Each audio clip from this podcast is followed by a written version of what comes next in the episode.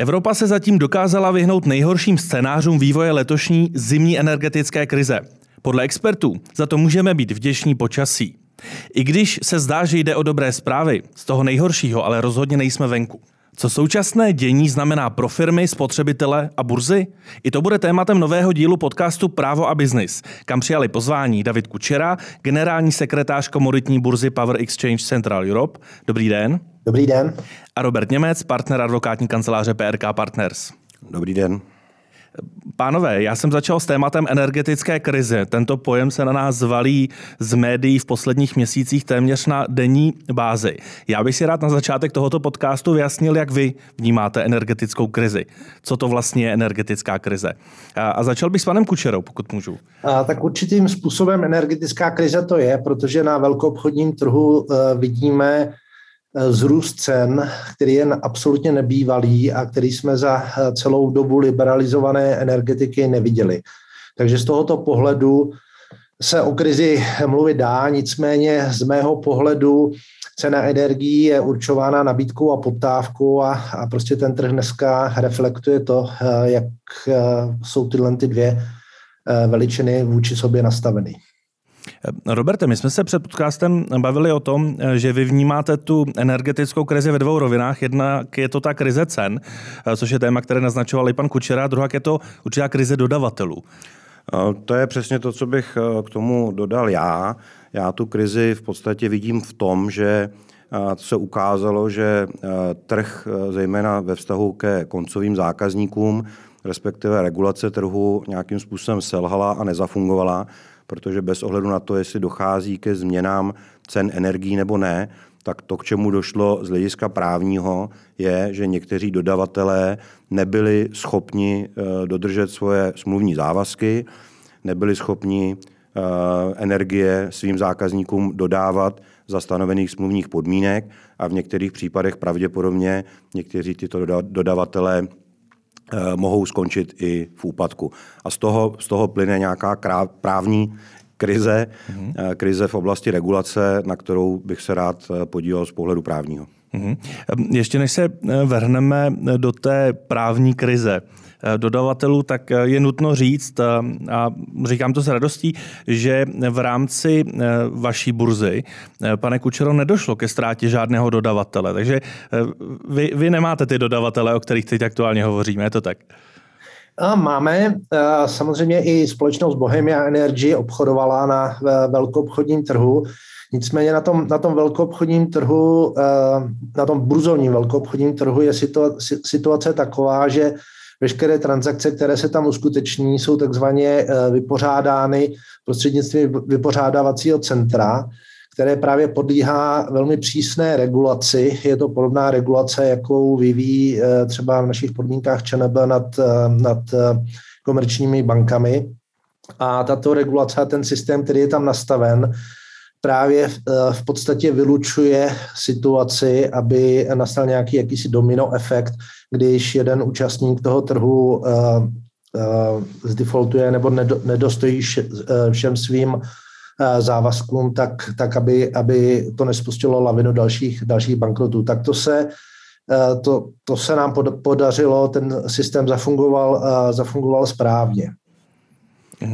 K tomu, k tomu já bych chtěl dodat, že to je právě to, co si vlastně celá řada neodborníků úplně neuvědomuje, že vlastně existují nebo existuje více trhů s energiemi.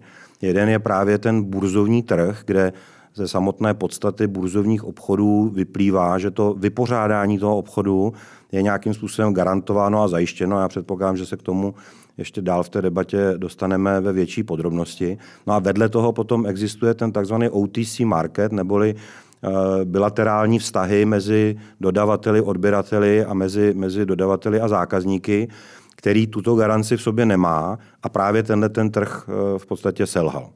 Eh, možná to bude znít jako hloupý dotaz, ale předpokládám, že minimálně ti největší dodavatelé energií tak si uvědomují, že je rozdíl mezi tou regulovanou částí a neregulovanou částí. Eh, tak jak je možné, že přirozeně nechodí po té regulované a může se stát to, že spadne, jak teď popisoval Roberta, neregulovaná část. Je to čistě jenom o cenách? Jak to vnímáte? No, já to, já to vnímám tak, že samozřejmě ono všechno něco stojí. Jestliže, jestliže budu kontrahovat energii mimo teda regulovaný trh a spoléhat na to, že tu energii následně budu schopen nakoupit za levnější cenu, než za kterou jsem ji prodal nebo nějakému zákazníkovi slíbil, tak je to spekulativní obchod. Pokud ta cena zůstává stejná nebo klesá, tak samozřejmě na tom mohu vydělávat. Ale každý eh, subjekt, který se pohybuje na finančním trhu nebo na jakémkoliv trhu, kde dochází k rozdílu mezi cenami komodit. Tady to je možné uvést na příkladu um, firm, které mají příjmy uh, v korunách a výdaje v eurech. Hmm. Každý, každý rozumný podnikatel počítá s tím, že může dojít ke kurzovému pohybu a nějakým způsobem se proti němu zajišťuje. Ale to zajištění samozřejmě něco stojí. Připravuju se o část potenciálního zisku, pokud ta cena jde dolů a zároveň i ten samotný obchod mě něco stojí. Bavíme se o zajištění proti eh, kurzovým rizikům, bavíme se o zajištění proti měnovým rizikům, bavíme se o zajištění proti úrokovým rizikům. Jestliže mám na jedné straně vklady, na druhé straně úvěry, tak počítám s tím, že ta úroková sazba se může pohybovat a proti tomu se zajišťuju. A na trhu energetické energie pochopitelně existují úplně stejné nástroje, které obchodníci využívat mohou a podle mého názoru v souladu s péčí řádného hospodáře by využívat měli. A od mm-hmm. toho právě existuje burza, která takové nástroje nabízí. Mm-hmm. Jak se na toto téma díváte vy, pane Kučero? Já si myslím, že eh, to Robert řekl velmi správně. Je potřeba rozlišit ale dvě věci. Je to, to je ten velkoobchodní trh. A na tom velkoobchodním trhu, co my vidíme za dva roky, tak opravdu je daleko větší tendence u těch eh, obchodníků eh, obchodovat na, na burze právě prostřednictvím toho vypořád, a vypořádávat ty obchody prostřednictvím toho vypořádávacího centra, právě z důvodu té, eh, té bezpečnosti. Takže ten trend eh, na trhu rozhodně existuje. Nicméně na malou obchodním trhu, to znamená na trhu eh, konečných spotřebitelů nebo zákazníků, a teď nemluvím o domácnostech, ale řekněme i o větších odběratelích z řad průmyslových podniků nebo státních institucí, tak tyto instituce nemají možnost eh, obchodovat na trhu práv a, a mít tu energii vypořádanou prostřednictvím toho vypořádavacího centra a musí spolehat na eh, kredibilitu toho, toho dodavatele. Proto my taky eh, těmto zákazníkům radíme, aby, aby nevždy upřednostňovali cenu před kvalitou dodavatele. To je, a to je přesně ten důvod, proč to říkáme. Eh, když už zmiňujete tu kredibilitu, tak bych si dovolil ještě úplně kratičce od, odbočit. Na první dobrou by mě napadalo, že právě proto tady máme energetický regulační úřad. Je to tak? No, já se ano, obávám. Ano, ano i ne. Já bych se tady možná trochu jako energetického regulačního úřadu zastal, protože eh, kdybyste chtěli kontrolovat eh, všechny dodavatele energií a, a mít poměrně slušnou jistotu, že se nestane něco špatného, tak byste eh, museli tyto eh, dodavatele energií podrobit takové regulaci, právě jako udělá ČNB na, nad bankama. Jo? Protože ta pozice, kdy obchodník má energii, pak může ji ze dne na den prodat, to je dneska velmi snadný.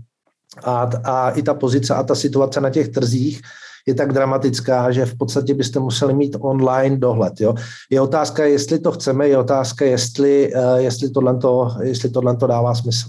No, já si myslím, že se uh, ukázalo, uh, samozřejmě energetický regulační úřad, toho není potřeba se zastávat. Ten dělá jenom to, co mu zákon umožňuje, to, co mu zákon ukládá, ale to, co, to, co se ukázalo právě při pádu těch velkých dodavatelů energií letos na, na podzim, je skutečnost, že jejich kredibilitu v podstatě ERU nemá nástroje kontrolovat. A když bych to vzal eh, jako paralela u bank, tak prostě každá banka, pokud někomu eh, nebo od někoho přijme vklad, tak na ten vklad vytváří určitou rezervu. Pokud někomu poskytne úvěr, tak na to vytváří určitou rezervu. Samozřejmě ta regulace i u těch obchodníků s energiemi možná je, eh, pravděpodobně je to mnohem složitější, protože, jak říká David, ta, ten, ten obchod je mnohem, mnohem rychlejší, ale při nejmenším by třeba mohla existovat nějaká regulační povinnost e, mít e, nebo využívat hedgingové nástroje do určité míry proti právě, které chrání toho podnikatele proti, proti výkyvu cen. Protože ty nástroje k dispozici jsou, využít se dají, A samozřejmě, jak ukázala teďka pád té, té společnosti, o které hovořil David, tak došlo k situaci, že prostě téměř milion domácností nakonec zůstalo exponovaný a já mám sám v rodině zkušenost, kdy skutečně přišel ten dodavatel poslední instance s požadavkem na zálohu ve výši, kterou si prostě běžná domácnost v podstatě vůbec nemůže dovolit. Byť je to na přechodnou dobu, byť se potom uzavře nová smlouva, tak ale tam dochází ke ztrátám v řádech několika desítek tisíc a je to možná vážnější problém než eh, ochrana a pojištění vkladů, které mají domácnosti u bank. Mhm. Pánové, vnímáte, že eh, v této době, tak jak jsem začínal podcast, je už ta situace, řekněme, uklidněnější. Pane Kočero, eh, vy jste vlastně loňský rok za eh, komoditní burzu Power Exchange Central Europe zhodnotili jako tak, že se vám eh, podařilo právě ochránit klienty a že jste, že, že ti, co nakoupili energie prostřednictvím vaší platformy, energie obdrželi přesně tak, jak bylo vysoutěženo. Takže vy jste loňský rok zakončili takto pozitivně. Vnímáte, že v letošním roce to bude stejné, nebo očekáváte další vlnu? Jo, já bych to možná ještě trošku jako upřesnil. Eh, to, o čem vy mluvíte, je naše, naše platforma, která, kterou právě využívají eh, komerční eh, klienti nebo, nebo klienti z řad města, obcí, státních institucí, mm-hmm. kde oni jsou schopní na naší komoditní platformě vyaukcionovat svého dodavatele. Jo?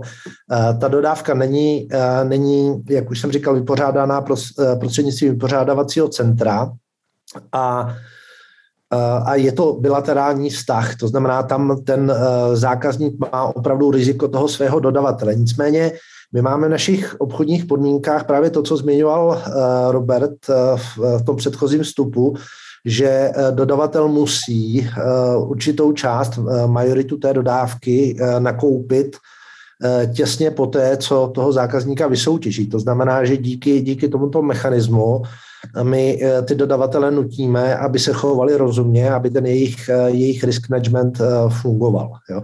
A teďka k té další vaší otázce, co, co čekáme do budoucna. Já se obávám, že, že ještě nemáme dobré zprávy, protože ta situace na tom velkoobchodním trhu je, je strašně přehřátá. Eh, všechny energetické společnosti jsou eh, eh, na pokraji svých schopností financování a strašně těžko financují další, další obchodní transakce, které by třeba teďka chtěli dělat. Samozřejmě výrobci při takto vysokých cenách by chtěli, by chtěli prodávat, nicméně Eh, často jejich limita je to, že nemají eh, prostě finanční prostředky na to, aby ty transakce byly schopny realizovat a na druhé straně nemají protistranu, která má zase dostatek finančních prostředků na, na právě pokrytí rizik, aby, aby, aby mohli si tu energii koupit. A já se obávám toho, že budeme-li svědky nějakého nenadálého zase poklesu cen, takže se ta situace může zopakovat a že další dodavatelé můžou skončit v bankrotové situaci. Ještě, že tady máme ve studiu právníka. Eh, Roberte, co by tedy dodavatel, eh, který je v situaci, kterou před chvílí popisoval pan Kučera, měl právně správně udělat? Jaké, jakými kroky se chránit, chránit sebe, chránit své odběratele? Eh, a možná, jestli vy jste neměl ještě nějaký tip nad rámec toho práva, protože, jak už zmiňoval i pan Kučera, Eh, mnohdy je to třeba jenom o tom rozumu, eh, že nemusí být něco nařízeno přímo zákonem, ale je dobré tlačit ty dodavatele třeba k rozumným jednáním. Jo. Tak právo nedává biznisovou odpověď tomu, jak se, jak se mají obchodníci chovat, tak aby se nedostali do úpadkové situace. Právo to reguluje v podstatě opačně a říká, za jakých okolností mohou jednotlivé osoby Eh, zejména statutární orgány dokonce eh, dospět do fáze, že mohou mít i osobní odpovědnost za to, že ta firma selže. Ty, ty následky jsou vlastně velmi, velmi přísné. Za určitých okolností se může stát, že management, který svým nesprávným postupem přispěl k úpadku společnosti, tak může být povinen vlastně nahradit věřitelům rozdíl mezi majetkem eh, společnosti a jejich pohledávkami, což je v podstatě obrovská, obrovská liabilita. K tomu, aby se k té liabilitě nedostali, eh, platí dvě základní pravidla. Za prvé je to postupovat s péčí řádného hospodáře, což znamená lojálně vůči společnosti, eh, s potřebnými znalostmi a s potřebnou pečlivostí. A aby se do jisté míry zabránilo tomu, že někdo přijde jako takzvaně generál po válce, když, když zjistíte, že společnost neuspěla, a do toho úpadku přišla, tak by samozřejmě bylo velmi jednoduché říct, no tak to je důkaz, že jste jednali nesprávně. Tak to není. Právo vychází i z toho, že určité podnikatelské riziko je přijatelné, že existuje, proto existuje eh, pravidlo podnikatelského úsudku, které v zásadě říká, že pokud eh, management postupuje informovaně a v zájmu korporace, tak je chráněn.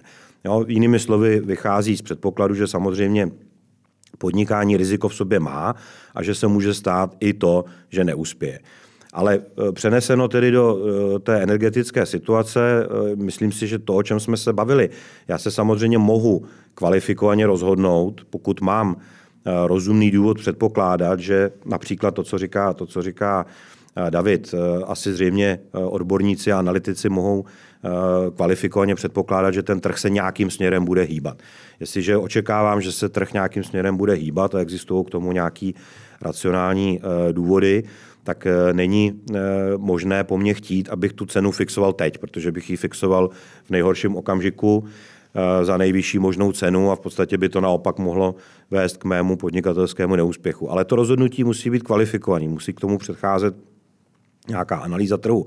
Jestliže potom vznikne nějaký válečný konflikt, který nikdo nemohl předpokládat, tak samozřejmě eh, nelze za to ten management vinit. Na druhou stranu, pokud vidíme, jak se nějaká eh, bezpečnostní situace někde vyvíjí, tak to do toho uvažování musíme vzít v úvahu. Čili Nikdo z nás určitě není schopen, a jako právník určitě nejsem schopen dát biznisový návod na to, jak tomu eh, potenciálnímu pádu nebo neúspěchu předejít, ale v rámci ochrany managementu je potřeba postupovat tak, aby skutečně ty informace se získávaly z toho trhu, aby se kvalifikovaně hodnotily.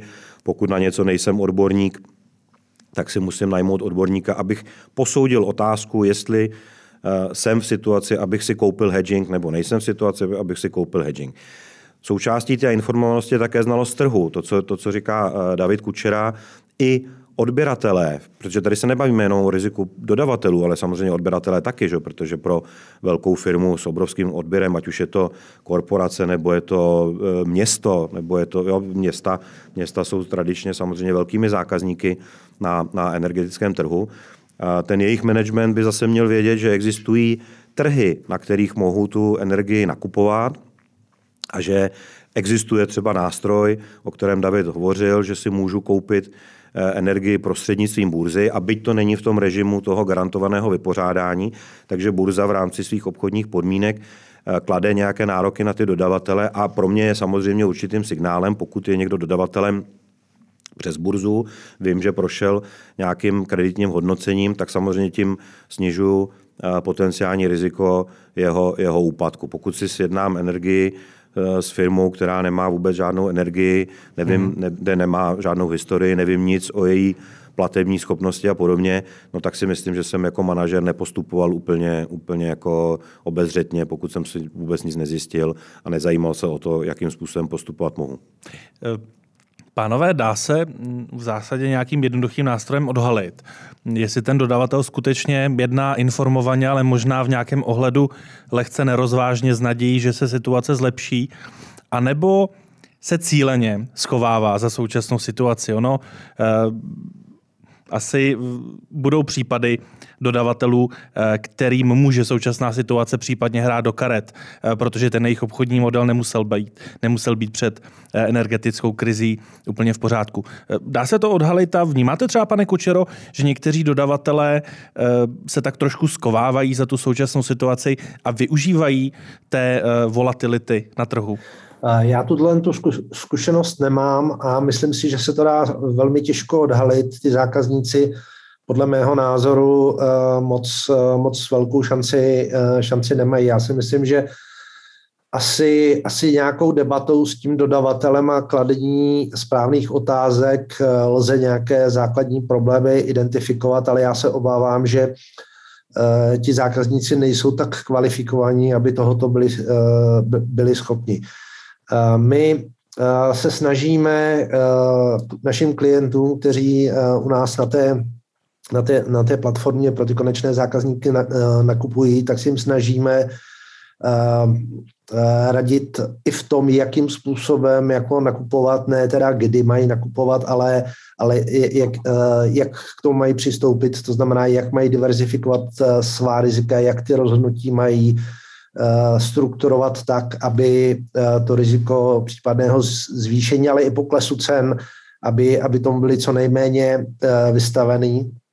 Ale Samozřejmě pro, pro ty konečné klienty je to poměrně těžké se to naučit a většinou to vyžaduje někoho, kdo, kdo se tomu dlouhodobě e, věnuje a pokud tam nemáte nějakého profesionálního energetika, tak si myslím, že ten klient má šanci poměrně malou. Ano. Já myslím, že je potřeba rozlišovat mezi uh, klientem, spotřebitelem, ano. koncovým zákazníkem domácností, která samozřejmě ty možnosti má relativně omezené a v podstatě je omezená na výběr toho dodavatele. A pak e, mezi e, klientem, což je právě e, obec, korporace, velká továrna, která ten odběr má větší a pro kterou už se nepochybně vyplatí využívat některé ty nástroje, o kterých, o kterých David hovořil a která si i to svoje portfolio může nějakým způsobem poskládat, protože já se můžu rozhodnout, když kontrahuji energii, jestli si zafixuju tu cenu na nějakou dobu. Můžu se rozhodnout, že si zafixuju jenom marži u toho svého dodavatele a ta cena bude vycházet eh, ze spotových cen a takovým způsobem si můžu to portfolio do jisté míry poskládat a proti tomu riziku, proti tomu obrovskému výkyvu. Já se samozřejmě nemůžu bránit proti jakémukoliv riziku, ale, ale můžu se bránit proti tomu fatálnímu riziku, že ta cena dostoupí do fáze, kdy já nebudu schopen prostě dostat svým závazkům. Když se například podíváme na největší průmyslové podniky v Česku, eh, umí to, umí takto nakládat eh, s těmi energiemi z vašich zkušeností, možná i pokud se třeba bavíte v neformální rovině? Roberte. No, já pokud jde o ty, o ty největší podniky, tak já si myslím, že řada z nich vlastně dokonce má i svůj trading a nějakým způsobem eh, se účastní burzy. Mluvím o, o, o velkých dodavatelích v, oblasti, teplárenství, vodárenství a tak podobně. Takže ono tam často, často eh, je to tak, že vlastně jednou z jejich divizí je energetika a myslím si, že řada z nich je, je, je prostě účastníky burzy eh, standardně. A to David by věděl určitě. To si můžeme rovnou potvrdit s panem Kučerou, je to tak? Eh, jo, já můžu třeba uvíct jako příklad zprávu eh, železnic, která je naším eh, největším klientem a to je veřejně známá informace a my s nimi velmi úzce spolupracujeme a pomáháme jim právě při strukturování nákladů a oni, oni přesně postupují takto, že provádí postupnou indexaci cen, aby se právě vyhli extrémním výkyvům ceny jak na jednu, tak na druhou stranu. Pánové, kromě všech typů, které už jsme zmiňovali, existují ještě nějaké další způsoby, jak minimalizovat z pohledu dodavatele riziko těch výrazných eh, cenových změn na energetickém trhu. Něco na to jsme zapomněli, eh, když bychom se podívali lehce zpět. Já myslím, že se to dá jenom sumarizovat. No, je to kombinace těch různých, různých jako zdrojů a metody financování. Mm-hmm. Jo, určitou část si určitě můžu zahedžovat, na určitý části můžu spekulovat, na určitý části můžu dokonce spekulovat opravdu na tom spotu. Dneska existuje eh, celá řada firm, které vlastně obchodují na, na rozdíly, které se pohybují na burzách v řádu hodin nebo, nebo dokonce minut. Podle mě, je to, podle mě je to kombinace eh, těch jednotlivých nástrojů, ale především zpátky k tomu uvědomovat si, že prostě to riziko existuje. Jo, my, když jsme pracovali pro podniky zahraničního obchodu v 90. letech, tak řada z nich se divila, že oni mají prostě velký, velký uh, kontrakt uh, někde v zahraničí s dolarovým příjmem a že veškeré jejich náklady eh, v České republice, včetně výrobních a podobně, jsou v korunách a teprve se vlastně dozvídali, že existuje něco jako hedging, že si můžou, že si můžou ten dolar na kontrahu, a protože když došlo k, ke změnu kurzu, tak oni inkasovali tu stejnou cenu v dolarech, ale nebyli schopni zaplatit svoje dodavatele v korunách. A prostě energie není nic jiného než komodita, se kterou je potřeba pracovat tímhle tím způsobem. Pane Kučero, doplnil byste do tohoto souhrnu ještě něco? Já myslím, že Robert to teďka perfektně vysvětlil. Já bych spíš řekl, že ještě ne, nejedná se o to, že vy jste schopen udělat rozhodnutí v jeden moment. Teď, teď je ten správný čas uh, uh, zahydžovat, zajistit se proti tomu kurzovému výkevu. Uh, já si myslím, že je potřeba to rozhodnutí rozdělit do několika kroků, protože a i ten obchodník, který se profesionálně věnuje obchodování s těma komoditama, tak úplně vždycky přesně neodhadne, jakým směrem ty ceny půjdou a když, když to rozhodnutí uděláte v několika krocích, tak někdy se vám to povede, někdy se vám to nepovede ale, ale to riziko budete mít diverzifikovaný a nebudete to mít úplně špatně, ale pravděpodobně ani ne úplně nej, nejlepší, ale bude, budete ochráněn vůči, vůči právě eh, nějakému nepříjemnému cenovému výkyvu. No a hlavně jde o to, že se ochráním proti odpovědnosti, protože pokud jsem neudělal nic a vůbec jsem prostě to riziko nevzal v úvahu a nevyužil jsem žádný nástroj, ani jsem se kvalifikovaně nerozhodl, proč ho nevyužiju, tak pak potenciální odpovědnost skutečně může, může nastat. A jak jsem říkal na začátku, ty následky i do té osobní sféry managementu mohou být eh, vlastně velmi závažné. Pánové, k tomuto tématu ještě eh, tři krátké dotazy z mé strany a pak bychom se eh, alespoň krátce na závěr věnovali novele energetického zákona z loňského léta. Ale nejprve ty tři dotazy. Je, byla podle vás ta současná energetická krize překvapivá nebo očekávaná? Pane Kučero. Za mě překvapivá. Já na to vůbec nemám názor. Eh, souhlasíte s tím, eh, že by se měl zajistit účinnější dozor nad energetickým trhem ze strany Evropské unie, že by měla být posílena role evropských institucí? Pane Kučero. Já si myslím, že to, že to funguje. Já si myslím, že to funguje, protože eh, třeba zrovna včera mi němečtí kolegové Seixu z burzy, které, které, které jsme součástí, říkali, že tam měli kontrolu eh, právě od finančních institucí, takže já si myslím, že na tom, na tom velkou obchodním trhu určitě eh, to funguje. Na tom malou obchodním trhu nebo eh, z hlediska těch, ať už těch domácností, či těch průmyslových klientů, tam je to na debatu, protože samozřejmě každá regulace prodraží ve finále tu cenu energií, ale určitě tam je to na debatu, jestli by se to mělo zpřísnit nebo ne. Mm-hmm. Já bych tady důsledně rozlišoval mezi regulací, která se týká biznesu, kde jsem obecně spíš eh, zastáncem toho, že trh si tu regulaci vytvoří sám a to, co, to, co popisoval David, prostě podmínky obchodování na burze jsou vytváření tak, že vlastně svým způsobem suplují nějakou regulaci a nemyslím si, že eh, by ať už stát nebo Evropská unie měl ingerovat mezi vztah dvou eh, subjektů na podnikatelské úrovni, to si myslím, že skutečně jako není žádoucí.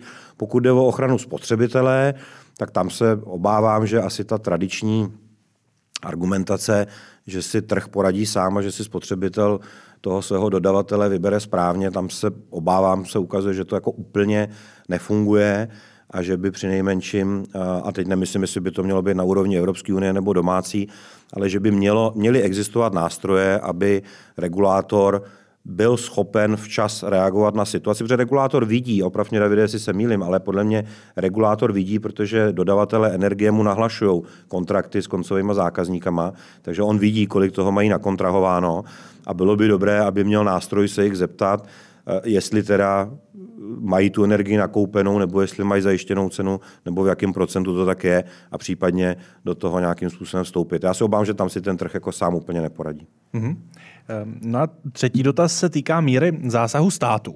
Ehm, vedly se debaty, pokud se nemýlím, ve Spojeném království, ehm, jestli eh, nezachraňovat ze strany státu klíčové průmyslové podniky, které se mohou dostat, dostat v souvislosti s energetickou krizí do vlastních problémů a bavíme se o podnicích, které jsou kritické třeba z hlediska eh, výroby potravin a podobně. Tak jak vy se díváte na tu hranici, pokud se bavíme o opravdu eh, velkých podnicích, které mají případně možnost tedy s těmi eh, ty energie obchodovat, tak jak jsme popisovali, eh, v nějaké krizové situaci. Byli byste pro, aby stát zachraňoval, pane Kučero? No já se obávám, že na tohle to neumím odpovědět. Jo? Já si myslím, že tady by se to asi mělo opravdu posuzovat uh, každý individuální případ separátně. Já si myslím, že existuje paralela, kterou bych použil. Česká národní banka ví, kdo jsou klíčoví Eh, hráči na bankovním trhu, eh, zná pojmy jako banka s jejímž potenciálním pádem může dojít k narušení finančního systému a má nástroje, jak reagovat v případě, že se taková banka do potíží dostane. velmi zjednodušeně řečeno, nechci, těch, těch nástrojů je samozřejmě velká spousta a celá řada, ale velmi zjednodušeně řečeno to vlastně znamená kapitálový vstup do takové instituce a její de facto vyvlastnění současným akcionářům. Čili pokud existují klíčové podniky v oblasti průmyslu, hospodářství, finančního sektoru, tak víme, že existují i nástroje, jak je stát může zachránit, aniž by tím v podstatě eh, dával stávajícím akcionářům nějaký dárek eh, k Vánocům, ale výměnou v podstatě za kapitálový vstup a znárodnění, de facto vyvlastnění těm původním vlastníkům. Takže pokud Existuje takovýhle strategický zájem, nástroje k tomu existují, ale rozhodně by to nemělo být teda v té podobě, že eh, se nedaří nějakému podniku, který patří mému eh, dobrému příteli a tak mu dáme masivní dotaci abychom tu díru ještě prohloubili. Hmm. Já jsem si toto téma nebo tuto poslední otázku vybral, vybral radši než dotaz na DPH nebo eh, pomoc, eh, pomoc domácnostem v nouzi, protože myslím si, že o tomto tématu už v mediálním prostoru debat byla řada. No a teď to naše závěrečné téma, které bych ale s dovolením uvedl ještě eh, dotazem na Roberta. Jestli v Česku umíme dobře energetickou legislativu? Pohled právníka? A to já si myslím, že určitě umíme, nehledě na to, že ona ta energetická legislativa jako do značné míry samozřejmě vychází i e, z, z evropské, evropské legislativy a podobně. A nicméně, pokud e, narážíš na tu e, novelu energetického mhm. zákona, mm-hmm. která proběhla loni v létě, která samozřejmě byla pod vlajkou zvýšené ochrany zákazníků, boji proti nekalým praktikám a tak podobně, tak to byla eh, novela, kterou energetický trh velmi přivítal. Nicméně z mého pohledu se eh, zaměřila na takovou tu oblast, která vlastně není jako klíčově úplně to nejzásadnější. Jo? Řešit, jestli se nějaký dodavatel chová eh, hezky v tom smyslu, jestli toho zákazníka, zákazníka nad, nadmíru neobtěžuje, netelefonuje mu nebo mu ne, ne, ne, nechodí do bytu po desátý hodině, je určitě důležitý, ale jak si se přitom zapomnělo teda na řešení potenciálně daleko závažnějšího problému. Pokud eh, se zaměříme, pane Košerová, se nebudu ptát na tu legislativu, ale zeptám se vás na ten konkrétní legislativní počin, na tu novelu energetického zákona eh, z loňského léta. Vy vnímáte ve skrze pozitivně, spíše negativně? Jaké, jaké jsou ty představy versus ta realita této novely? Ehm, já to určitě vnímám pozitivně, protože eh, ta legislativa právě vyřešila ty věci, o kterých, o kterých mluvil Robert. Já si myslím, že ono, to byl, to byl ten hlavní, hlavní cíl, že hlavní cíl bylo, bylo vyřešit energošmejdy, nicméně přesně jak říkal Robert, tam se, tam se nedívalo na to, jak spolehliví ty dodavatelé jsou a, a jakým způsobem Eh, na ně dohlížet. A já si myslím, že to ani nebyla idea eh, té novely, jo? takže proto, proto si myslím, jako, že, to tam, že to tam jako zůstalo tak, jak to je. Ale já si obecně myslím, že ten zákon um, není, není špatný. Mm-hmm. Pánové, můj úplně závěrečný dotaz směřuje k nové vládě a nové sněmovně. Máme tady nové reprezentanty České jak v legislativní, tak exekutivní oblasti. Za vás, jedno opatření, eh, které byste jim doporučovali přijmout, ať už je to nový zákon, eh, ať už je to něco jiného, které by podle vás s jistotou zabránilo případnému prohlubování energetické krize v Česku. Co by to bylo, pane Kučero? Já si myslím, že to zákon nevyřeší. Já si myslím, že by bylo, že by bylo záhodno se na úrovni Evropy eh, domluvit, jakým způsobem zásobovat Evropu zemním plynem, protože celá tato krize se točí ohledně zemního plynu, protože zemní plyn je ta komodita, která dneska ovlivňuje cenu elektrické energie v Evropě. A nejenom v Evropě, je to v podstatě celosvětový problém. Takže já si myslím, že tady je spíš důležitá, uh, důležitá energetická koncepce, vztah k Rusku samozřejmě. Uh, to, si, to já považuji za klíčový dneska. Roberte? jedno tak opatření? Já nemám teda uh, takovouhle křišťálovou kouli a nejsem ani natolik odborníkem na energii jako takovou. Uh, podle mě uh, jediný, co bych jako stávající vládě doporučil, aby uh, tu otázku řešila uh, primárně s odborníky a sekundárně politicky. Myslím si, že určitá naděje je, protože jestli se nepletu, tak stávající minister průmyslu a obchodu je člověk, který má za sebou opravdu dlouhou kariéru v bankovnictví a zná finanční nástroje, takže pokud by tady seděl s náma, tak by si s náma na to téma velice dobře popovídal a rozuměl.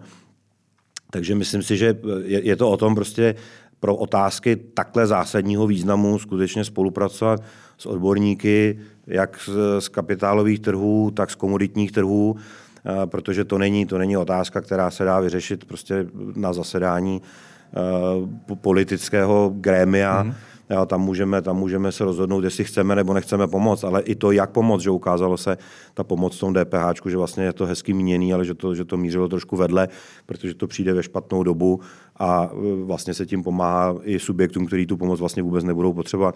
Čili pro mě čistě jako odborný přístup k těmhle těm otázkám. Pánové, díky moc za skutečně doslova nabitý e, podcast. Děkuji konkrétně Davidovi Kučerovi. Díky moc, nashledanou. A děkuji také Robertovi Němcovi. Já děkuji za pozvání, nashledanou.